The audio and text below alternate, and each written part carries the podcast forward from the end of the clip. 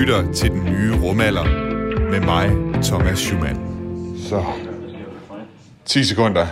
9, 8, 7, 6, 5, 4, 3, 2, 1. Åh, oh, der, der er gang i raketten, der er gang i raketten. Den letter, den letter, den letter, den tager afsted. Nej, nej, den tager afsted. Fuck. Jeg kunne simpelthen ikke sidde stille tirsdag aften 20 minutter i midnat, da jeg så SpaceX's livestream. På den her livestream, der kunne man se en dyb blå himmel og en blank raket, der steg til værs. Solen den reflekterede sit lys i det rustfri stål, som den her raket er lavet af, og man kunne se, hvordan de tre raketmotorer de strålede hvidglødende, og der kom en lille stråle ud af de tre raketdyser. Det her, det var SpaceX's Starship-test, altså en test af deres Mars-rumskib. Og det, de skulle teste tirsdag aften, det var, at den kunne flyve op i en højde af 12,5 km, og så dale ned med de flapper, den har både fortil og bag til, og styre sig sikkert ned, og så lande til sidst. Okay, nu kommer vi til, at den skal til at tænde motoren. Den tænder motorerne. Den kan tænde to af motorerne. Den laver floppet. Den laver flippet. Den laver flippet. Det ligner, den lander. Det ligner, den lander. Nej, nej, nej, nej, nej, nej. Nej, det gør den ikke. Den smadrer ned. Bum! Stor eksplosion. Kæmpe eksplosion. Det klarer det ikke. Og selvom testen altså endte i en kæmpe eksplosion på landingsplatformen, den ramte altså lige ned, der hvor den skulle, men den ramte bare for hårdt ned og sprang i luften, så er det altså en kæmpe succes. Og det er den helt store rumfartnyhed i, øh, i, fra sidste uge, og egentlig også ind i den her uge, synes jeg. Det er en historisk test af, det, af SpaceX's øh, raket her, og demonstrerer altså, at de har fat i noget i det her koncept øh, med deres øh, Mars-rumskib, og at det, det altså ikke bare er en fantasi, det de har gang i, øh, og hvordan de vil få det til at virke. Og jeg er ved at indsamle interviews og ting og sager til den juleudsendelse, vi skal have den 21. december, så vi kommer ikke til at tale så meget om øh, Mars-rumskibet Starship og den test her i dag, fordi jeg gerne vil have nogle øh, interviews på plads med folk, der altså kan tale om det her. Og jeg stille, vil gerne stille dem det spørgsmål om Starship her. I virkeligheden er en singularitet i rumfarten. Altså er det, vi vi ser her med sådan en test, er det vejen hen imod, at menneskeheden for, at menneskeheden for alvor springer ud i verdensrummet? At NASA, we have always answered the innate call to go. With Artemis, We are going to stay. Proving that humanity, can live on the moon, Mars, and other worlds And share the wonders of the solar system. Så var der også en anden historisk nyhed, kan man vist godt sige, i den her uge, som vi desværre heller ikke får kigget så meget på i dag. Og det er, at NASA har offentliggjort navnene på de astronauter, som de vil sende til månen med deres Artemis-program. Du kan høre, hvad de hedder her. Hi, I'm Chell Ingram. My name is Raja Chari. Kayla Barron. Kate Rubens. Hi, I'm Christina Cook. NASA astronaut Joe Acaba. Jessica Amir, Woody Hoberg. Anne McClain. Stephanie Wilson, My name is Johnny Kim. Nicole Mann, Victor Glover. Jessica Watkins. Hi, I'm Matthew Dominic. Jasmine Mogbelli. Frank Rubio. Scott Tingle. this is what we do. This is what we will do. Let's go. Og vi når det altså ikke før øh, en gang efter juleferien. Men øh, jeg vil se, om jeg ikke kan prøve at få et interview med, med NASA og med nogle af de her astronauter om deres tanker om at tage til rummet. Men øh, det bliver altså på i 2021.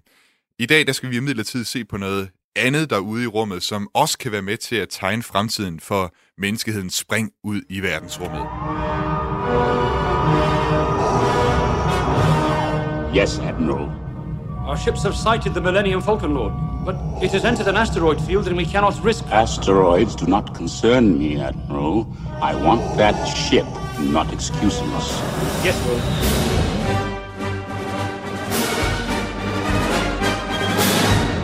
Det kan godt være, at asteroider rager Darth Vader i en parband. Men jeg synes altså, at asteroider er super fascinerende. For det er gennem asteroiderne, at vi kan lære, hvordan, blandt andet hvordan livet er opstået her på jorden, og hvordan solsystemet har udviklet sig. For asteroiderne, de er så at sige solsystemets savsmuld. Altså det, der er blevet tilbage efter at solsystemet blev til, og som har været uforandret gennem milliarder af år, fordi det ikke er vind og vejr til at nedbryde dem. Og så er det altså også med asteroider, at vi alle sammen kan få et kæmpestort dollargrin på. Asteroiderne de indeholder ressourcer, som er ekstremt værdifulde hernede på jorden, og sjældne, som altså kan gøre os stinkende rige, eller i hvert fald være med til at bekæmpe nogle af de problemer, vi har med ressourceknaphed hernede på jorden. Men som Hollywood og dinosaurerne også har lært, så kan asteroider også blive vores banemænd. Der skal ikke en særlig stor asteroide til, at den altså kan udrydde det meste af livet her på jorden. Heldigvis så lever vi i en guldalder for udforskningen af asteroider. NASA har for nylig suget grus op fra asteroiden Bennu med satellitten OSIRIS-REx, og japanske Hayabusa 2 vendte tilbage i starten af december tilbage til jorden med støv fra asteroiden Ryugu. Og Danmark er også med, og derfor så tog jeg for nylig ud til Lyngby uden for København for at tale med en dansk professor, der arbejder tæt sammen med NASA. Lyngby. Toget her kører mod Hillerød. Toget her standser ikke ved Sovenfri og Virum. Ude i Lyngby, der ligger DTU Space, og der arbejder John Leif Jørgensen, som jeg tidligere har haft som gæst her i den nye rumalder. Og han arbejder altså for tiden sammen med NASA på en meget ambitiøs mission ud til en af de nok mest mystiske asteroider i solsystemet, asteroiden Psyche. Nu kommer jeg op til bygning 327 her, DTU Space, Institut for Rumforskning og Teknologi. Og der står på døren, at man lige skal have mundbind på, så det må jeg hellere sørge for lige få. Der hænger så en masse fine plakater for alle mulige projekter, de er i gang i. Blandt andet noget med rumstationen her, nogle studenterprojekter, og noget med indlandsis og så videre. Da jeg gik rundt der på DTU Space, så havde jeg det lidt ligesom om at være i Disneyland. Og det var lidt svært ikke at blive fanget af alle mulige spændende ting, som man kan se, de er gang i. Hej René. Hej. Hej. Øh, Thomas. Ja, ja. Hej Thomas. Bare sjov. Du står på min... Øh, Det er længe siden. Ja. Øh, jeg skal lige til at skrive noget til dig, nemlig. Nå, skal du det? Og et godt eksempel på, hvordan jeg var lige ved at blive fanget af en anden historie, var da jeg rendte ind i René Fleron, der er civilingeniør på DTU Space. Jeg mødte for første gang uh, René i, uh, i Mexico i 2016 til International Astronautical Congress. Det var for øvrigt den konference, hvor Elon Musk han altså første gang præsenterede det her Mars-rumskib, som han for nylig lige har testet. Og øh, jeg rendte altså ind i Fleron, øh, René Fleron derovre på DTU Space, og René vil gerne fortælle mig om en øh, stratosfæreballon, som han har arbejdet med. Men, men den historie, den må vi simpelthen tage en anden gang. Så må John, man der, der, der, er en, der er Thomas, jeg leder efter. Hej John. Jeg blev, jeg, det var lige før, jeg blev øh, kidnappet her Ja, ja, til det er fint, det. en, en, en Jeg kendte stratosfærefilm. Thomas i forvejen, så jeg Ja. lige vise ham det der. Ja. John Leif Jørgensen, han har normalt sindssygt travlt, og hvis jeg skal være helt ærlig, så tog det faktisk ret lang tid for mig at få det her interview stablet på benene, som øh, vi skal høre lige om lidt. Fordi John Leif Jørgensen, han, han arbejder hele tiden på alle mulige projekter. Han arbejder med diverse ting sammen med NASA, og øh, han tager altså ikke altid lige øh, telefonen, når det er, ringer, hvilket er helt forståeligt. Og derfor så havde John Leif også sagt øh, til mig, at jeg i dag fik rigtig god tid til at tale om det her, så jeg kunne få en masse med hjem øh, på båndoptageren, øh, som vi kan høre senere. Men altså i første omgang det her om asteroider. Jeg skal lige se dit øh, kontor her i øvrigt. Det er nogle fine øh, malerier, du har. Det er noget, jeg fik, øh, altså, vi, har, vi, har, vi har jo kontakt til forskellige kunstnere, de, de kan godt lide rummet. Det er sjovt med kunstnere, altså øh, en, en kunstner har en eller anden... Og med John Leif Jørgensen, der skete der igen det her med, at jeg skulle holde tungen lige i munden for at holde os øh, på sporet i forhold til det, jeg havde tænkt mig at tale om. Fordi så snart man spiller, stiller John Leif Jørgensen et spørgsmål, så kommer der bare et overflødighedshorn af rumhistorier og alle mulige anekdoter, som er super interessante og stikker i alle mulige retninger, men som øh, altså ikke nødvendigvis egner sig til, at man skal have kogt noget ned til en, en øh, enkelt udsendelse, der handler om videre. Og det skyldes altså alle de øh, ting, som, som John Leif han har gang i og har haft gang i i sin karriere. Øh, blandt andet så havde han kort for inden, at jeg talte med ham til den her udsendelse, der havde han faktisk haft besøg fra NASA om den her asteroidemission, som det er, han arbejder med på sammen med NASA. Missionen hedder Psyche. Uh, Psyche er hvad de, uh, den sidste asteroide, man gav et navn efter en af de græske guder, i det her tilfælde en gudinde. Jupiter var jo en uh, meget glad for damer, og hvad de, uh, så alle de planeter, der, der, der kører rundt om Jupiter, som jo har fået navn fra, fra hvad, hvad de, som har de fået navn derfra, øh, er, hvad det er, er faktisk græske gudinder, som han havde forført på det ene eller andet tidspunkt, og Psyche var en af dem. Hun er jo øvrigt så smuk, at øh, hun havde, havde helt op at toppe i de ypperste gudinder af hende, og derfor så blev det nødt til at gøre hende udødelig faktisk. Så, så blev hun var faktisk født som menneske, men blev så lavet om til en gud inde sidenhen. Og så, så Psyche selv, som jo det danske ord sind, altså det, det er psyke, ja. psyke virkelig, ikke? Altså, det, det er så en asteroide, som vi gerne vil undersøge, fordi at den, den er den eneste af sin slags. Alle andre asteroider, vi har prøvet at måle på, og det gør man typisk med radar, øh, radar og med, med lys, altså med, med teleskoper, øh, der kan man se, at de er anderledes. Der er mange asteroider, der både er større og, og hvad de er nemmere at se, end, end, end uh, Psyche er. Men Psyche er, er, er en ret stor swooper, sådan 270 km tværs over. Man skal altså forestille sig, at det bliver vel Jylland øh, roteret omkring den øh, den, øh, den, øh, den korte akse, altså tage, tage fat i Mols Bjerg og rotere den rundt sådan, øh, så har man sådan nogenlunde, øh, hvad har de, øh, altså for, for grænsen af så op til, til Skagen, og så roterer den rundt, så har man nogenlunde størrelsen af den her. Øh. Det er nemlig noget, det, den er faktisk ikke helt lille. Og øh, det, det, det underlige er, at når vi så, når vi så hvad de, hvad de sender radarbølger ud mod den, så får vi et ekstremt hårdt ekko, hvilket betyder, at den var meget stærkt ledende. Det får folk til at tænke på, at vide, om den er lavet noget andet end det, som asteroider normalt er lavet af, nemlig sten. Men, men imellem Jupiter og Mars burde der have været en planet mere. Det bliver bare sådan en failed planet. Øh, den lykkedes ikke rigtigt med sit forhævne. Vi er ikke helt klar over, hvorfor, fordi den burde egentlig nok kunne have kunne opstået. Og det er så det, der er blevet til asteroidebæltet i virkeligheden? De, de 2%, der så er tilbage af sådan en planet, ja. det er virkelig det, der er til asteroidebæltet okay. nu. Ja. Og det er, det er simpelthen en bælte af, af, hvad det er, en, af en, en, en, en 40-50.000 større klippestykker, øh, og hvor de største altså er pænt store, altså det er ikke helt på størrelse med vores måne, men altså vi er godt derhen af. Og den eneste af dem, der rent faktisk er anderledes, det er Psyche. Mm. Og det har selvfølgelig fået os til at være det, spære øjnene op sige, hvad er der med luske med den her? Der må være et eller andet, ikke? Der er noget, der er noget mystisk over den. Ja, og, hvad det, og, og så, så begynder vi at kigge på, at øh, det, det man så kan gøre med et teleskop, det er, at man kan jo se de andre asteroider. Når en asteroide passerer tæt forbi Psyche, så kan du, kan du godt forestille dig, at det er ligesom, hvis man spiller billiard. Hvis der er to ens bolde, der støder sammen, så påvirkes de sådan set ens. Og når, når en anden asteroide tilfældigvis bevæger forbi Psyche, så vil uh, Psyche bøje sig af mod den asteroide, den anden asteroide, og den anden asteroide bøjer sig af mod Psyche. Til synligheden flytter Psyche sig ikke, den flyver bare videre, som om den var ufor, øh, sådan, der, der skete ingenting, mens den anden, den må bare tage alt, alt tævne og, og bøje sin bane voldsomt af. Og det kan man, hvis man regner på det, kan man bevise, det er fordi den er meget, meget tungere. Og så i stedet for at lave sten, så er den altså lavet af jern, ser det ud til. Så vi har altså en meget høj densitet. Og det er meget mærkeligt, fordi det, det betyder så, at uh, Psyche åbenbart er helt anderledes end alle sine søstre derude. Alle sine mange uh, tusind søstre. Og uh, hvad er det så? Ja, så det eneste, vi kan komme op med, det er rent faktisk, at den her nok er har været, at den, at den starten på den her planet, der aldrig blev til noget. Da jorden blev dannet, så smeltede den fuldstændig op. Og da det, denne opsmeltning sker, så vil alt det tunge, Ligesom øh, hvis man tager en øh, sten med ud i badekarret, så synker stenen til bunds, og mens en, en, øh, en korkprop flyder ovenpå. Og det er det, der sker her på jorden også. Så inde i jordens kerne, der har vi alt det tunge jern. Og udenpå, der har vi altså en skorpe af noget, der er en tung sten, øh, tunge stenarter yderst øh, oven på det. Og det her, hvor vi lever, der har vi sådan de lette jordarter, sådan noget almindelig silicium, øh, som er strandsand, og vi har øh, sådan noget almindelige øh, små, småklipper, som vi har i jord herude. Og alt det her, det, det, er, sådan, det, det er virkelig den aller, aller letteste fraktion på jorden øh, som stadig er på, på fast form. Så. Det, det er derfor, man skal lidt øh, dybt ned for at finde sådan noget som guld og uran ja. og de tunge ja. grundstoffer i det hele taget. De, de meste af det ligger inde i, i midten af jorden. Ja. Det, der overhovedet er, altså, som jorden fik tildelt i sin fødsel, det har den taget væk fra os, og derfor så er øh, de tunge, alle de tunge metaller, de er svære at få. De er faktisk kun at finde der, hvor jorden af en eller anden årsag på et eller andet tidspunkt er sprækket op. Og det er typisk vulkaner den slags ting, hvor jorden får trykket noget af det der tandpastaen inde i, øh, i midten derinde op til overfladen, og det, langs den vil der typisk være øh, tunge mineraler at finde.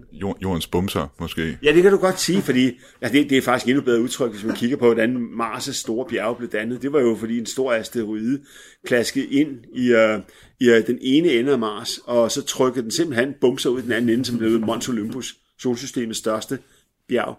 Det er altså noget af en bums. Olympus Mons er 21 km højt. Det er altså mere end, end dobbelt så højt som Mount Everest her på jorden. Den rager nærmest ud i verdensrummet.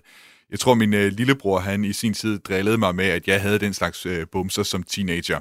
Og det vidner om den brutale fortid, der har været i solsystemet, og som nok også er den fortid, der har kostet den fejlslagende planet mellem Mars og Jupiter livet. Det vi så tror, der er sket, det er, at der er kommet en, øh, en anden øh, større klippestump på størrelse med månen, eller måske endda helt op på størrelse med Mars, og så er den bare hamret lige ind i den her sådan stakkels protoplanet.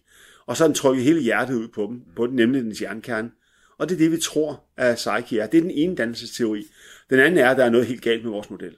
Okay. Så vi kan vælge mellem at øh, opgive vores øh, dannelsesmodel for solsystemet, som vi tror, den er nu, og der har man der er altså virkelig meget teori i det her, som, og folk de trækker hårdt ud af hovedet for mig. Folk prøver virkelig at få tingene til at passe, altså målene til at passe. Men altså en mulighed er, at hvad det, det er simpelthen fordi, der kom en kataklysmisk proces, som altså en, en really en Et, do, et dommedag, om vil, ikke? Det For den planet. planet ja. Og så fik den trykket sit hjerte ud, og det er så Psyche. Og det er det, vi skal ud og undersøge. Du ved, straks så tager sådan en som Elon Musk, ham der fra SpaceX og, hvad er det, og, og Tesla, ikke? Han får straks julelys i øjnene og siger, hvis jeg regner om og siger, hvor mange kilo jern er der i den herinde, så siger han straks, øh, asteroiden, der kan gøre samtlige på jorden til milliardærer. Og det er sådan set rigtigt nok, for så mange ressourcer er der derude. Det er nu ikke derfor, vi tager ud alene. Det er, vi tager ud, fordi vi godt kunne tænke os at være det og finde ud af, hvad er det egentlig, der er, der er historien. Som jeg nævnte tidligere i udsendelsen, så lever vi altså lidt i en guldalder for asteroideforskningen. Den 5. december, der kunne man over Australien se et stjerneskud stryge hen over himlen. Det var en kapsel, der vendte tilbage fra rummet med 100 gram støv fra asteroiden Ryugu. Og det var altså den japanske Hayabusa 2-mission, der havde sendt den kapsel tilbage til jorden. Og det er altså en mission, som John Leif Jørgensen mener kan være med til at bane vejen for fremtiden. Det, som øh, japanerne prøver på her, er rent faktisk teknologisk ikke helt simpelt. Det er faktisk svært, for at sige det pænt. Det der med at flyve ud til himmellegeme, når man kommer ud, så skal man matche hastighed og position med, med, med asteroiden, sådan så man kan komme ned. Så skal man være i bane omkring et læme, som stort set ingen tyngdekraft har. Det vil sige, at alt er, øh, her kan du ikke bare være i en dum bane, hvor du bare bliver ved med at flyve rundt dig selv. Hvis ikke du gør noget hele tiden, så flyver du væk, eller hammer ned i øh, asteroiden. Og det skal også kontrolleres. Så det er også en vanskelig operation. Og sidst men ikke mindst skal man følge lande og tage sin prøve.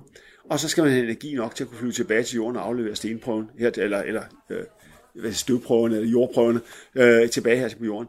Og øh, den teknologi er jo den, vi alle sammen også kigger sultent efter øh, i fremtiden, hvor vi tænker, at rummet, som jo er uendelig meget større end her på jorden, vil kunne forsyne os med råstoffer og energi, sådan så vi ikke behøver at bruge jordens ressourcer, men vi kan få det tilført udefra. Og det er helt klart for, hvad, det er, hvad skal vi sige, at øge øh, muligheden for at en, øh, et fornuftigt liv, og uden at vi overbruger øh, de ressourcer, vi har her på jorden. Altså, øh, vi har jo lidt inde på det lige før. Det var det her med, at da jorden blev dannet, så røg alle de tunge elementer ind i midten af jorden. Og det betyder, at dem kan vi ikke nå her på jorden. Der er faktisk nogle meget interessante grundstoffer, øh, som hvis vi bare kunne få dem, så ville mange af de menneskehedens problemer faktisk være løst. Et af de stoffer, altså bare et eksempel af mange andre, men et af dem ville være samarium. Samarium er en af de sjældne jordarter, som vi har ufatteligt lidt af her på jorden. Det er ganske få kilos produktion hver eneste år øh, på hele jorden. Men hvis man kunne få fat i det i meget... Skal lige, skal lige høre, hvad, hvad bruger man samarium til? Med samarium, hvis du, hvis du, hvis du laver, tager samarium og blander det med kobolt, så kan du lave de stærkeste magneter, vi overhovedet kan øh, lave som mennesker. Og det betyder, at man kan lave for eksempel sådan ting som levitationstog, altså tog, der kører på et magnetfelt, i stedet for at køre på hjul. Okay. Og det vil sige, at du, en tog vil meget let kunne køre med 800 km i timen uden at ryste, uden vibration, men på jordens overflade. Det vil sige, at øh, lad os du bare sige, du bor i Aarhus, jeg bor i København, og jeg skulle besøge dig, og man hoppede op i et tog med 800 km i timen, så vil det altså tage et kvarters tid at komme fra København til Aarhus.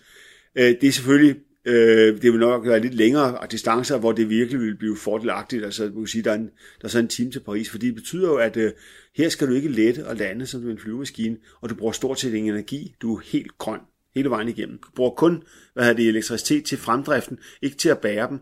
Og det vil sige, og det, og det, og det kunne gøres prisbilligt. Og det betyder, at hvis man gjorde, gik den vej, altså hvis det kunne lade sig gøre, Øh, hvis vi havde sådan, lad os sige, en stor samarium-mine her på jorden, så ville vi rent faktisk allerede være i gang med det. Der er jo ingen, der er i tvivl om, at folk gerne ville gøre det her, hvis man kunne. Men da vi ikke har det materiale, så er det ligesom, du ved nok, øh, det, det, det, er jo bare for drømme. Ikke? Så folk tænker på, at der, er, at der er en lang række mineraler, som vi kan hente på asteroiderne, som er nemmere at gå til. Altså, skal man forestille sig de her asteroider, at man bare ligesom kan gå ud og plukke de der mineraler, eller hvordan skal man ja, forestille sig det? det? det med den mineteknologi, vi bruger her på jorden i øjeblikket, den kunne, hvis man flytter den til en asteroide, direkte give øh, de resultater, vi gerne vil have tilbage til jorden. Og det vil sige, så det, er, det der er spørgsmålet er selvfølgelig den tekniske kunde, altså det der med at få flyttet et rumfartøj derop og tilbage igen. Og det er det, Hayabusa laver nu. Derfor teste det af. Og så er der den anden side af asteroider, og også en asteroide som Ryugu, som uh, Hayabusa har besøgt her, nemlig at det er en såkaldt near-earth asteroid, ja. øhm, altså nær-jords asteroide, hvis man skal oversætte det lidt kluntet til dansk. Det vil sige, at den kommer forholdsvis tæt på jorden. Den bane krydser med jordens bane. Det havde dinosaurerne lidt en oplevelse med også, kan man sige.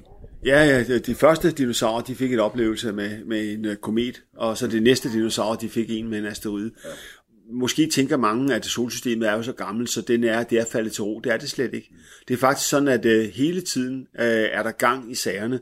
Og når sådan en, en asteroide, en mindre asteroide for eksempel flyver forbi øh, Psyche, så bliver den hævet ud af sin bane. Og hvis den, bliver hævet til, hvis den kommer tilstrækkeligt tæt på Psyche, kan den rent faktisk blive sendt ind mod jorden. Det sker, og, og, og så vil den, hvis den så bliver en såkaldt øh, jordbanekrydser, altså en, der går hen forbi jordbanen, så har vi en kollisionsmulighed. Og den kommer altså ind med en hastighed af en øh, 16-18 km i sekundet.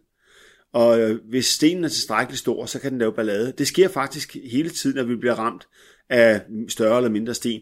Mest ofte så er det sten, der eksploderer i topsiden af vores atmosfære, altså øh, deroppe, hvor der ikke engang er flyvemaskiner, altså 80 km højde. Kan man, kan man, er der en tommelfingerregel for, hvor, hvor stor sådan en asteroide skal være, for at den for eksempel kan udslette sådan en by som København? Ja, det er der faktisk, øh, men, men det er ikke, øh, det, det er ikke det, der er tre ting for den, nu, nu, nu, er det, nu er det, nu skal vi ikke hellere til Aarhus? men, altså, det, er, det er jo ikke størrelsen, men, men tanken, den tanken er i virkeligheden, at øh, for en, en 20 års tid siden var der øh, en, en, en, en asteroide, som faldt op øh, ved Grønland, øh, hen over Fiskenæsset, og øh, da den sprang i luften, så frigjorde den en energi, som svarede til 8 Hiroshima-bomber. Det er bare for at sige, men det skete op i 80 km højde, så man, man så bare et lysglimt og fisketråler og hele vejen rundt om Grønland så den, og flyvemaskiner og sådan noget, men, men der var ikke, der var ikke hvad det, der skete jo ikke noget, for det skete højt op og langt væk fra mennesker, der var ingen radioaktivitet, så det var, det var sådan set det. Det, der er væsentligt her, er, hvis, hvis din hastighed er for stor, det lyder mærkeligt, men hvis du bevæger dig med, med, med mere end 40 km i sekundet, så vil du have tilbøjelighed til at selvdestruere i meget høj højde, altså 400 km hoppe, og det vil sige, at vi højst får nogle trykbølger og noget, altså et brag og, noget, og, og, og så en hel masse øh, nedfald af, af småsten. Men det, det en masse videoer på internettet. Ja, en masse, nemlig, og det var, det var også det, der skete her. Ikke? Altså, der folk, der havde deres øh, videoovervågning af deres bil, de kunne selvfølgelig jo lysglimtet i baggrunden. Ikke? Og det pludselig blev som dag. Altså, pludselig, altså midt, midt der i den grønlandske nat, for det bliver pludselig sådan en højlys dag for et par sekunder, og så, og så den væk igen. Så hastigheden betyder noget. Man skal have den ned i hastighed. Og det er faktisk sådan en, en, øh, en jordcrosser, der kommer ud fra øhm, som ligger tæt på jorden herinde, er faktisk de værste, fordi den har det der 16-18 km i sekundet. Og den anden ting, det er, hvad den er lavet af. Fordi hvis den er lavet af, af, af lette stenarter, så vil den have en meget høj tilbøjelighed til at også at brænde op, før den når ned. Det er det, vi ser med de fleste af selv de kraftige øh, stjerneskud, som folk kigger på, hvor det er et par kilo sten, der kommer ned. De når så ikke ned til jordens overflade. Men i enkelte tilfælde, så når de, kan de selvfølgelig, hvis de bliver store nok, nå ned. Det, så det er altså også, hvad, den, hvad de sammensat af. Men øh, sidst men ikke mindst, så er det selvfølgelig, hvor meget de vejer. Og det er klart, at hvis, hvis øh, boksehandsken er stor nok, skal den nok slå igennem vores atmosfære. Og der er det det her med, at man snakker om en, en øh, 50 øh, meter sten er jo nok til at udslette en by som København. En øh, 100 meter sten, øh, 150 meter sten er nok til at udslette øh, Sjælland. Og, hvad er det, og, og, og, så kan vi bare køre op af. Og, og, og da de jo findes op til flere hundrede kilometer størrelse, så er det jo legio. Og hvis du så bliver ramt af sådan et par hundrede meters, 200-300 meter sten der, så er det altså hele jordens øh, liv, der bliver udslettet, eller i hvert fald store del af den. Nu kan det godt være, at du sidder og bliver nervøs øh, derude, når du lytter til det her og hører om de her dræbersten øh, fra rummet, som altså kan udslette det meste af, af livet på jorden. Men øh, hvis du er blevet nervøs derude øh, for, at der skal overgå dig den samme skæbne, som der overgik dinosaurerne, så har øh, John Leif Jørgensen altså også nogle beroligende ord til dig. Alle de asteroider, og solsystemobjekter, som der findes, som er over 100 meter, det vil sige sådan nogle, der kan tage en, en, en ø på størrelse med Sjælland ud. De er faktisk blevet tracket for nærværende. Dem ved vi, hvor er, og vi kan beregne, at de, der er kun to-tre stykker, som inden for de næste 200 år kommer tæt nok på til at blive et problem. Skal vi, nu er vi nærmest talt i ja. time herinde. Skal vi... Øh, Ja, ja det tænker jeg. John Leif Jørgensen og jeg, vi øh, gik ud på en øh, lille rundvisning, som han gav mig, hvor vi skulle blandt andet skulle se på nogle af de instrumenter, som D2 Space er ved at arbejde på til Psyche. Du kan høre mere fra den øh, rundvisning, jeg fik der øh, senere i udsendelsen. Men først, så skal vi lige have en opdatering på det SD-kort, som vi her på den nye rumalder sender til månen. Du lytter til den nye rumalder med mig, Thomas Schumann. Can you believe it? Can you realize that we, that all of us, have actually begun the exploration of another world? Come with us. We are going to the moon. You will be taken along with the astronauts as they explore the unknown. Hvis du ikke har hørt det endnu, så sender vi her på den nye rumalder et SD-kort til månen. Vi har simpelthen købt en æske hos virksomheden Astrobotic, der er en såkaldt moonbox, sådan at vi kan få sendt et øh, hukommelseskort, et såkaldt SD-kort, op til månen. Og på det her SD-kort, der ligger vi alle mulige ting, som I derude, som lyttere, altså kan sende ind til os og få med til månen. Vi sender så at sige Danmark til månen. Og jeg fik den her mail for nylig fra en af de faste lyttere til programmet, Øh, der står i mailen, at øh, altså først og fremmest tak for et godt og informativt program. Det er jeg altid glad for, at, øh, at folk derude godt kan lide det. Og så øh, den her person synes altså, at det lyder mega spændende, at man kan sende et bidrag til den boks, vi vil sende til månen. Og det kunne han godt tænke sig at være en del af, og han synes, han har den helt perfekte sang til formålet. Og så skriver han her, som jeg rapper i teksten, jeg blev ikke den første mand på månen, men måske kan jeg blive den første dansker rapper, der, nogensinde, der får sendt sin vokal op til månen. Jeg kan nu byde velkommen til øh, manden bag sangen og manden bag den her mail, Lasse Frisk. Tak fordi du ville komme ind forbi studiet her og tale om den sang, du har sendt ind til os. Jamen, tusind tak, fordi jeg måtte. Først og fremmest, øh, Lasse, du er altså rapper og vil være den første rapper på månen. Øh, prøv lige at fortælle os lidt om din øh, baggrund som rapper. Jamen altså, jeg har rappet i, ja, snart 18 år, tror jeg, hvis man begynder at lægge det sammen. Selvfølgelig med små pauser, så øh, perioder mere intensivt end andre. Men øh, lige nu er jeg i gang med et album, øh, som kommer ud her nok en gang i starten af næste år. Og der optræder den her sang nemlig på. Og det handler jo lidt om det her med, at øh, nu har jeg prøvet så mange år og komme igennem og har optrådt på nogle små scener og hister her. Øh, men jeg har aldrig rigtig fået det her gennembrud nu. Og øh, jeg tænker lidt, øh, dansk rap er jo en sjov størrelse, der bliver ved med at udvikle sig hele tiden. Og den type lyd, jeg laver, jamen, den hører nok mere til tilbage i nullerne. Og øh, jeg har ikke øh, de store ambitioner om at hoppe med på de nye noder for ligesom at komme ud på scenerne. Så vil jeg hellere blive ved med det, jeg synes, jeg er god til, og prøve at gøre det på min egen måde. Og da jeg så hørte dit program med det her mega sjove øh, indslag, I har gang øh, med at sende noget til månen, så tænkte jeg bare, jamen hvorfor ikke? Øh, det kunne være for fedt. Og jeg kan sige til lytterne, at vi kommer selvfølgelig til at høre din, øh, din rap her lige om lidt, når vi lige har, har talt med dig. Øh, prøv at fortælle om, hvad, hvad er det for øh, scener, du, du har stået på? For du har været ude og, og optræde med din rap også. Jamen altså, jeg har optrådt på masser af små scener rundt i hele landet. Øhm, meget her i Aarhus, øh, Gyngen, og dengang der var noget, der hed V58, og ny V58. Der har jeg været mange gange, og ja, Viborg, Nykøbing Mors, Silkeborg, rigtig mange forskellige steder. Men til daglig, hvad, hvad laver du der? Jamen, øh, jeg er lige blevet ansat efterskolelærer nede på øh, Lunderskov Efterskole, hvor jeg underviser i filmproduktion.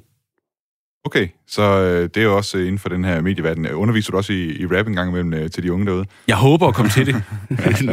altså, jeg har øh, kørt nogle... Øh, da jeg i sin tid, før jeg begyndte at læse øh, ned på MSP i Aarhus, så læste jeg til pædagog. Og øh, gennem det, det, der underviste jeg i nogle forskellige klubber og ungdomsskoler øh, som rapskolelærer. Og du siger, at du, du, øh, vi, vi talte sammen, vi skrev lidt sammen øh, for inden her. Du siger, at den her, den her rap, du har skrevet her, altså den lå egentlig på lager, men, men den, jeg synes jo, når jeg har hørt den, at, at, at der er jo virkelig klart uh, rumtema mm. i den. Kan du prøve lige at forklare noget mere om, hvad er det for en tekst, hvad er det for en inspiration, der var til den her rap? Jamen, det hele startede egentlig med, at øh, jeg sidder med producer Niller Beats, øh, og han sender mig en håndfuld beat til det her, det her nye projekt. Og øh, så hører jeg den her sang, og øh, det sample, han har lagt på i introen, som er ja, helt sikkert øh, meget kendt blandt øh, særligt dine lyttere.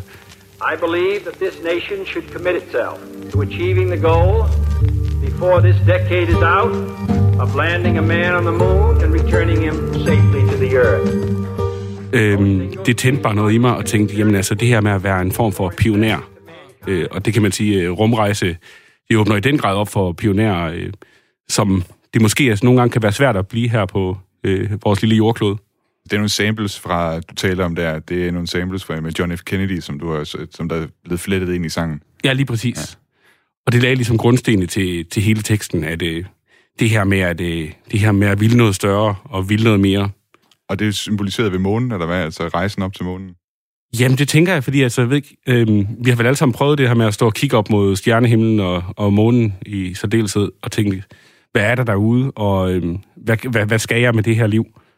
Øh, og det synes jeg, månen er et godt symbol på, det her med, at, øh, at der er noget større, og ja, langt ud i galaksen, eller hvad man nu siger. Hvad, tænker du på, at du så en dag kan kigge op på månen og tænke, deroppe på månen, hvor jeg kigger nu, der ligger der en rap, som, som jeg har skrevet og indspillet. Det synes jeg, der kunne være alle tiders. Det kunne være sindssygt fedt. Det, øh, jeg kender i hvert fald ikke andre danske rapper, der kan skrive det på CV'et, så øh, hvis jeg kunne blive den første, der gjorde det, så ville det være... Øh, jamen, så har jeg i hvert fald nået et godt stykke af, af vejen. Jeg tror, jeg tror godt, vi kan skrive dansk uh, rap-historie her, med at sige, at uh, din uh, yes. rap bliver den første rap på månen. Det er jo for fedt. Første danske rap. Første danske jeg, rap, Jeg ved ikke, om der er sådan andre raps, der skal det siges. Ej, men øh, hvis jeg kan få lov at bidrage til den danske rap-historie, så er det enormt stort. Lasse Frisk, du skal have mange tak, fordi du vil komme forbi og, og tale om, om den rap, du altså har sendt ind til os, og som vi skal høre nu her. Tusind tak. I believe that this nation should commit itself to achieving the goal before this decade is out of landing a man on the moon and returning him safely to the earth. No single space project in this period will be more impressive to mankind troede, jeg var skabt til noget større. Jeg troede, jeg var et unikum, et publikums favorit Som aldrig før, der tog den lige vej, som i fulde flugt. Jeg kunne godt have brugt lidt realitet for Jeg blev ikke den første mand på månen Og jeg har ikke indtaget kontinenter. Jeg har ikke engang indtaget skåne Og det bliver nok heller ikke mig, der finder frem til kuren på kraft. Så skulle jeg have bedre efter i skole Men dengang var jeg en lille smule uoplagt Og koncentrationen var ikke min superkraft Og min stil var også ud af takt Og stod lidt for mange pinde, så Brugte lidt for meget tid på at være utroligt træt.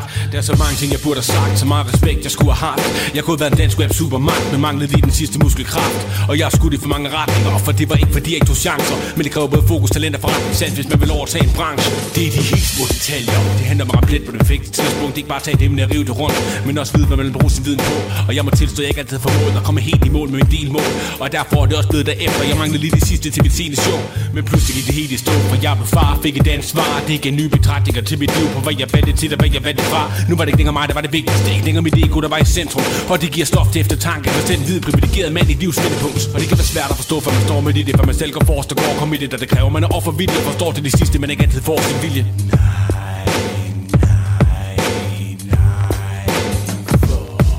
Det er de helt små detaljer.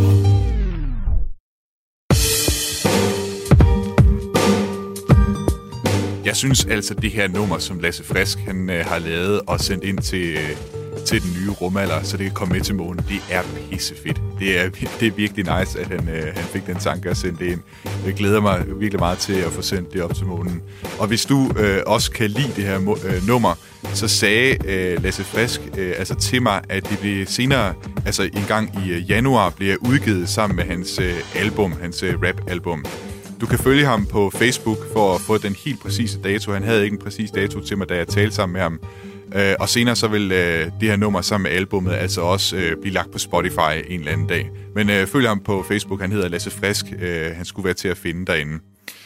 Og så kan jeg komme med en anden opdatering på øh, det her SD-kort, som vi sender til månen. Det skal jo altså med på den her Moonbox, som øh, DHL og Astrobotic de har lavet i samarbejde. Og det er altså DHL, der, der står for at sende den her Moonbox til Danmark, øh, til Aarhus her, hvor det er, jeg så kan lægge SD-kortet i, og så skal det sendes tilbage. Og jeg har så fået en mail fra DHL om, at øh, de nu har registreret, øh, at den her Moonbox, den skal sendes afsted. Jeg tror stadig, den ligger over i Pittsburgh i øh, USA, øh, klar til at blive sendt, men de har så registreret, at, øh, at den skal sendes afsted til, til Danmark, så jeg håber inden for, ja, måske et par ugers tid eller sådan noget i den stil. Nu ved jeg heller ikke, hvor meget øh, julen kommer til at betyde for deres øh, trafik hen over Atlanten. Øh, men altså måske et par ugers tid, så kan det være, at jeg har den. Og så har jeg altså derfra 60 dage til, at den skal være tilbage i Pittsburgh hos Astrobotic. Så vi snakker øh, stadig, der er stadig god tid til at sende ting ind. Så hvis du har en idé derude til, hvad, du skal, hvad der skal sendes med til månen, om Danmark, eller om dig selv, eller hvad du nu har lyst til at smide på det SD-kort, der er ret frie rammer. Du kan, du kan finde på hvad som helst. Øh, så kan du altså sende dit forslag ind til det nye rumalder, snablag radio4.dk. Øh, både forslag til, hvad vi skal prøve at finde ud af, der skal sættes på SD-kortet, eller hvis du selv har et bidrag, ligesom Lasse Frisk her, der har lavet en rap, som han gerne vil have sendt op, så kan du altså sende det ind til det nye rumalder, snablag radio4.dk.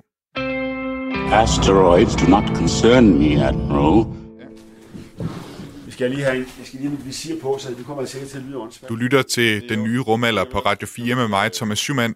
Og øh, som du har hørt i den her historie, hvis du har lyttet med fra starten, så har jeg altså været på besøg hos øh, John Leif Jørgensen fra DTU Space og talt med ham om øh, den asteroidemission, som NASA er i gang med, og som DTU Space øh, laver instrumenter til, øh, asteroidemissionen Psyche. Og øh, vi gik altså en tur rundt i DTU's lokaler, efter vi først havde talt lidt om asteroider, og vi gik rundt for at se på nogle af de forskellige ting, som DTU altså bidrager med til missionen ud til asteroiden Psyche.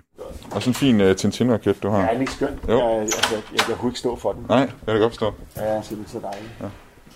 Jeg har den der uh, Lego Z5-raket derhjemme. Ja, den er vi har stået ja. her.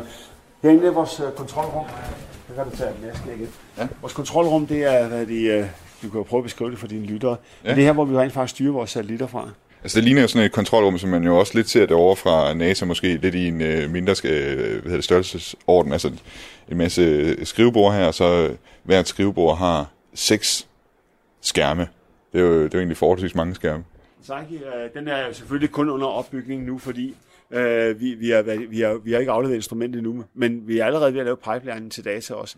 Så fordi man bliver nødt til at arbejde i parallel. Vi skal jo launche her om øh, to år, øh, ud til, til, til, og der skal dataen være klar, fordi vi skal, vi skal operere altså, I, I, I, sender først øh, missionen afsted om to år, og allerede nu er der et skrivebord med fire skærme og en stol og Ja, tastatur og mus klar til Psyche-missionen. Ja.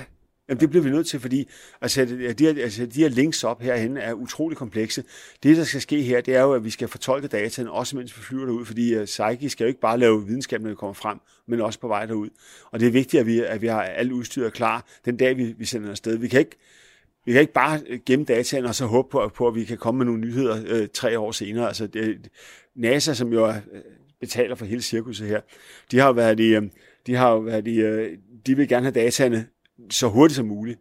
Og der er jo et kæmpe øh, kapløb med, med, med at publicere først øh, de, den slags opdagelser her. Fordi det er jo det, det, men det er jo øh, olympiadens guldmedaljer, der står her. Ikke? Så, så, så det gælder altså om at være klar. Okay. Og man kan også se på plakaten her, der hænger, hvor man kan se øh, navnet på missionen Psyche. Øh, Der kan man også se, der er også endnu en gang en kunstner, der ligesom har prøvet at- afbilde, afbillede, hvordan den her asteroide så ud. Og som vi talte om tidligere, øh, så er det jo noget øh, mystisk asteroide. Vi ved ikke helt præcist, eller vi har en eller anden formodning om, hvad det er. Hvad er det, man, hvad er det for nogle, hvad kan man aflæse af det billede her øh, på asteroiden? Hvad siger det om, om vores forestilling om, hvad det er for en slags asteroide? Altså, vi, vi, vi- ved, at den er, har en meget, meget højt indhold af jern. Så vi gætter rent faktisk på, at det er en kerne. Og, og hvis det er en kerne, så hvad det, øh, øh og, altså hvis det virkelig er sandt, øh, så vil den faktisk være lavet af, hvad det er en, af, en meget, meget tæt form for at fortælle jern. Og så burde den egentlig bare være rund, øh, altså skubbet måske ske skævt af selve slaget, da den bliver ramt og bliver skudt ud af hjertet på, på, på sin, sin værtsplanet. Øh, og så skulle den, være, skulle den se sådan ud. Men sidenhen ved vi også, at den er blevet ramt. Det kan vi se på radarekkoet, at den har rent faktisk noget, nogle kraterdannelser. Og øh, det vil sige, at her dannes der nogle meget mystiske øh, krystaller, fordi det har gået mange 100 millioner år siden den sidste er blevet ramt. Og det vil sige, at sådan en kraterrand vil ikke se ud som kraterranden, vi gør på månen, hvor du har sådan nogle klipper. Her forventer vi, at der, at der er sket en rekrystallisation sted. Den danner sådan nogle lange whisker, så åh, der var engang en film, hvad den hed med ham der, Bruce Willis. Øh, Armageddon? Ja, præcis. Hvor den kommer op, øh, og der ser de sådan en, øh, nogle mærkelige øh, klipformationer. I virkeligheden så er det, øh, det er netop sådan, som fysikerne tror, at hjernen vil rekrystallisere sig på sådan, på sådan en planet. Så vi forventer at se nogle meget mystiske sådan tentakler, der stikker ud. Så hvis man har, har et billede af, hvordan Armageddon ser ud med sådan nogle lange øh, krystaller, der stikker ud, så er det nok sådan nærmest det billede, du, du skal have her. Altså lidt savtakket måske, eller sådan noget, det er ting, der Og stiller. Det er også det, kunstneren har prøvet at vise her på kanten op. Og det er simpelthen fordi, at at jern opfører sig meget anderledes end sten. Men det ved alle jo. Ja. Vi skal altså have masken Ja. på hjemme her. Så er vi, øh, lad os gå ind og kigge på... Øh, nu går vi ind i uh, renrum, så du skal du have dragt på. Okay. Jeg håber ikke, du er noget imod. Det har jeg ikke. Men Til gengæld kan du slippe masken, for nu er, er der ikke offentlig adgang mere. Tværtimod. Man skal lige have sådan en, øh, en øh, det er faktisk ikke for at holde dig ren, det er for at undgå, at du, du chokker vores udstyr, for ja. Ja. det er herinde er flejtudstyr. Altså ting, der skal op på satellitter. Det er sådan noget med, at man ikke må bringe øh, støv og hår og... Ja, mere, mere at du ikke trækker gnister.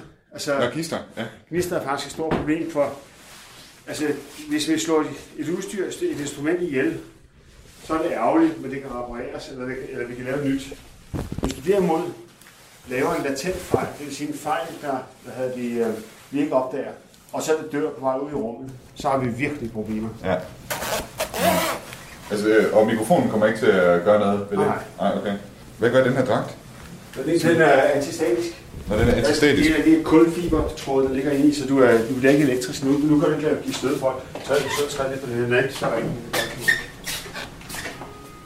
Men herinde, der bygger vi øh, hvad er det, flight-instrumenterne og tester. Det her det er en testsektion til. Der har vi noget, der ligner sådan nogle øh, mikrochips her, eller hvad Det er er det? faktisk mikrochips, ja. Ja.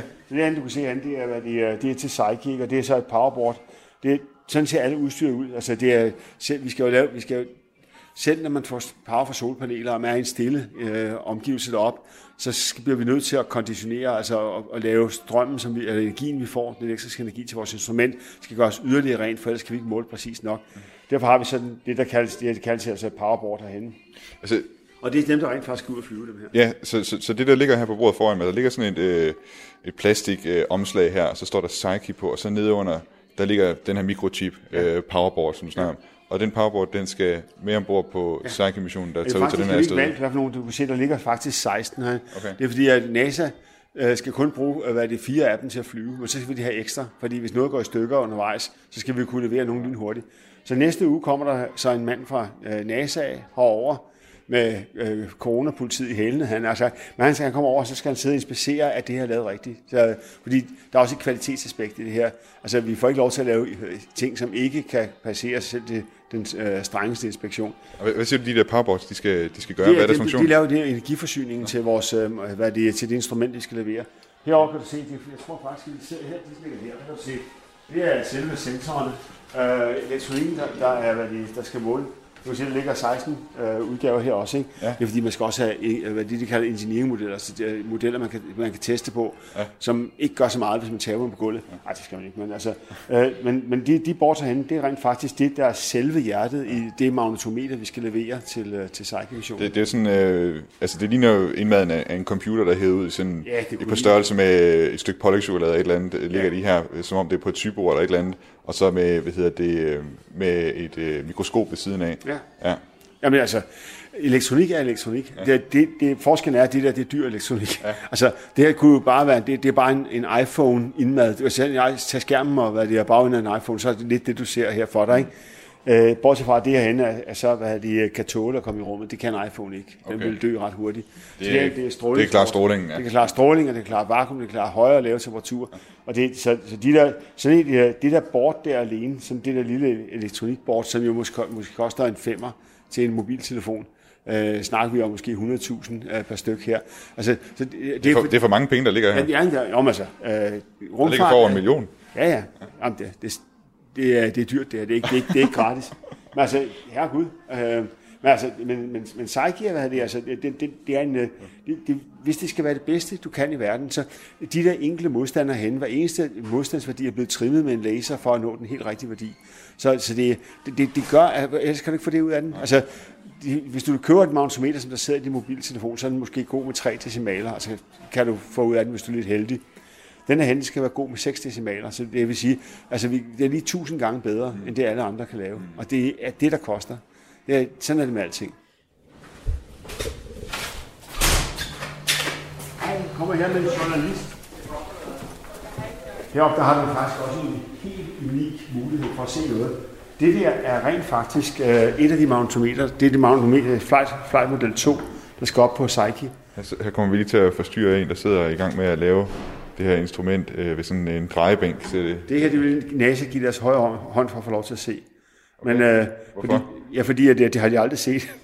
men det, men det, det, det, der sker her, det er, at hvad hedder det, forskerne, øh, de, de, de, vi, har, vi har brug for en, en helt utrolig præcision i det arbejde, der foregår der.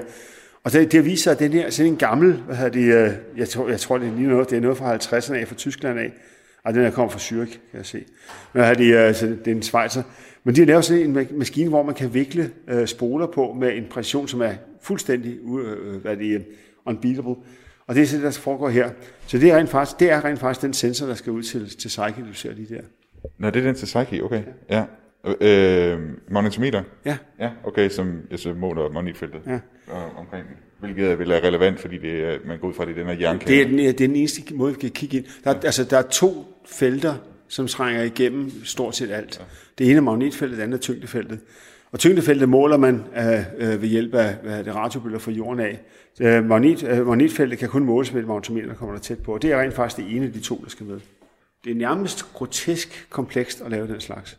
Og det skal simpelthen laves i hånden her, ved den her arbejds... med hånden, det er en maskine, der gør det, ikke? Men, altså, det er, men præcisionen, den skal sættes op med hånden. Okay, men jeg tænker bare, nu sidder du, du sidder her, undskyld, vi forstyrrer dig jo, øh, og sad, sad og rodede med den før, men hvad siger du, det er en maskine, der, der kører noget af det, eller hvad? Ja, det er altså, den, det, du ser der, det er i virkeligheden en, øh, øh, en spole, øh, sæt af spoler. Der er tre sæt af spoler, som kan lave et magnetisk vakuum inde i, i uh, selve det der hulrum, der er inde i. Altså inde i den kugle, vi sidder der. Ja. okay. Og hvad det er, du skal have tre på hinanden vinkelrette spolesæt. Og man kan vise matematisk, at hvis man kunne få fordelt spolen hen over en kugle, så kan man få et helt perfekt magnetisk vakuum inde i. Øh, så derfor har vi det helt, du kan sige, de ligger meget tæt øh, sættende af spoler. Du kan sige, du kan sige, der er tre af dem, der er viklet, og der er yderligere øh, fem, seks, ni, der er ni i alt, ikke? Så, så, så der er yderligere øh, seks, der mangler at blive viklet. Når de er viklet på, så kan vi sende strøm igennem, og så kan vi rent faktisk nåle feltet næsten perfekt ud ind i. Og du kan sige, der er også en anden sæt af spoler, der går den anden vej. Kan ja. du se dem? Ja. Og de, de skal selvfølgelig... På kryds og tværs. Ja, på kryds og tværs, ja. Og, og det er det, der, der foregår her. Øh, hvad er det? Og når, når den her er viklet færdig, så er det den næsten den, det bedste måde at lave et nulfelt på, altså magnetisk nulfelt inde i midten. Inde i midten sidder så nogle af Peters sensorer også. Øh, det er Peter, der, der er troldmanden bag det her. Og det er, hvad det, de, de sensorer, de, kan, de skal så måle, om der er et magnetfelt eller ej, for det er meget, meget nemmere at måle, om der er et magnetfelt eller ej. Altså, du, du har nemmere med at høre om nogen, der visker, øh, eller taler eller råber, end du har hørt, om der, om der ikke bliver sagt noget. Mm. Og, og, og det, det går på, det er nemlig, at, øh, at det, det, man gerne vil have at vide, det er, hvornår at vi har det helt perfekte hvad de, øh, nulling af feltet ud. For det, så svarer det til, at vi har sendt et felt i den anden retning mm. med samme størrelse. Og det målprincip øh, kan gøres uendelig meget bedre end alle andre teknologier. Det er så det, som Peter og øh, hans, øh, hans forskerteam har udviklet. Men lige prøve at opsummere, hvordan, hvordan jeg tror, jeg forstår det så. Altså, så I kommer op til Psyche, og så er der et magnetfelt øh, forhåbentlig om, omkring den, ikke? Og øh, går vi ud fra. Og det er og, der. Og så, og så øh, sender I noget strøm igennem, indtil I når et nulpunkt inde i den her. i sensoren, ja. Og så ved I, fordi I ved, hvor meget strøm I sender igennem, så ved I, hvor meget, hvordan dens magnetfelt ser ud på det Helt- givende punkt. Helt korrekt. Det er lige nok. Tre. Tre strømme. Tre strømme. En af de X, Y og Z. Man, man kompenserer en akse ud af Okay, ja, ja. Inde, inde i kuglen Ja. her, ja. ja. Og det er, det er målprincip, det, det, kan, altså, det kan gøres, det kan udføres en faktor 20 gange bedre end den nærmeste konkurrent. Og det er derfor NASA kommer til Danmark for det her.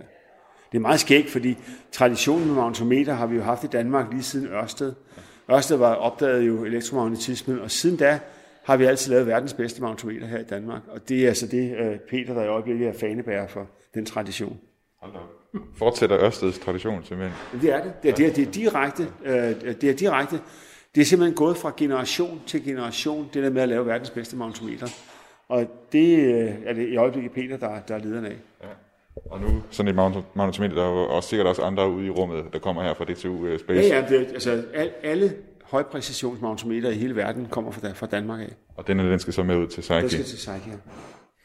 John uh, Leif Jørgensen, professor og afdelingsleder for måling og instrumentering, og så uh, den grund til, at NASA kommer til Danmark, om man vil, sammen med resten af DTU Space selvfølgelig også. Tak fordi uh, jeg må komme over på besøg. Du, er mere end velkommen. Liftoff. Go Falcon, go GPS. Og med det er vi nået til vejs ende for den nye rumalder i dag med mig, Thomas Schumann, her på Radio 4. Du kan som altid lytte til den nye rumalder hver mandag kl. 10.05 her på Radio 4. Du kan også finde alle de tidligere udsendelser inde på Radio 4's hjemmeside, på Spotify eller på Apples podcast player. Hvis du har ris, ros, kommentarer eller forslag til, hvad det er, vi skal sende til månen, så skriv ind til mig på den nye rumalder radio4.dk.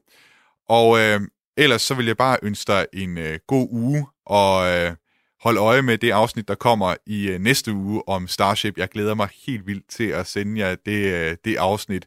Jeg tror altså, det er en rigtig stor ting, øh, SpaceX er gang i med det her Mars-rumskib øh, Starship, som for alvor kan forandre rumfarten, og for så vidt også menneskeheden øh, for altid.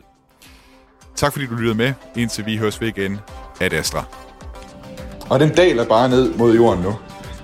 Som en øh, fællesskabsudspringer, der bruger arme og ben til at justere, øh, hvordan de er orienteret i luften på vejen ned. Der er aldrig nogen raket, der har gjort det her før. Det er første gang i øh, rumfartens historie, der er nogen, der gør det her. Jeg kan høre på en af de andre livestreams, at den, den daler stabilt ned, simpelthen. Den, den falder bare direkte ned, hvilket er meningen. Fuck, det er sindssygt. Det er jo, det er jo out det er science fiction, det her. Det er science fiction, det her. It's about believing in, in the future and, and thinking that the future will be better than the past. Um, and I can't think of anything more exciting than going out there and being among the stars. That's why.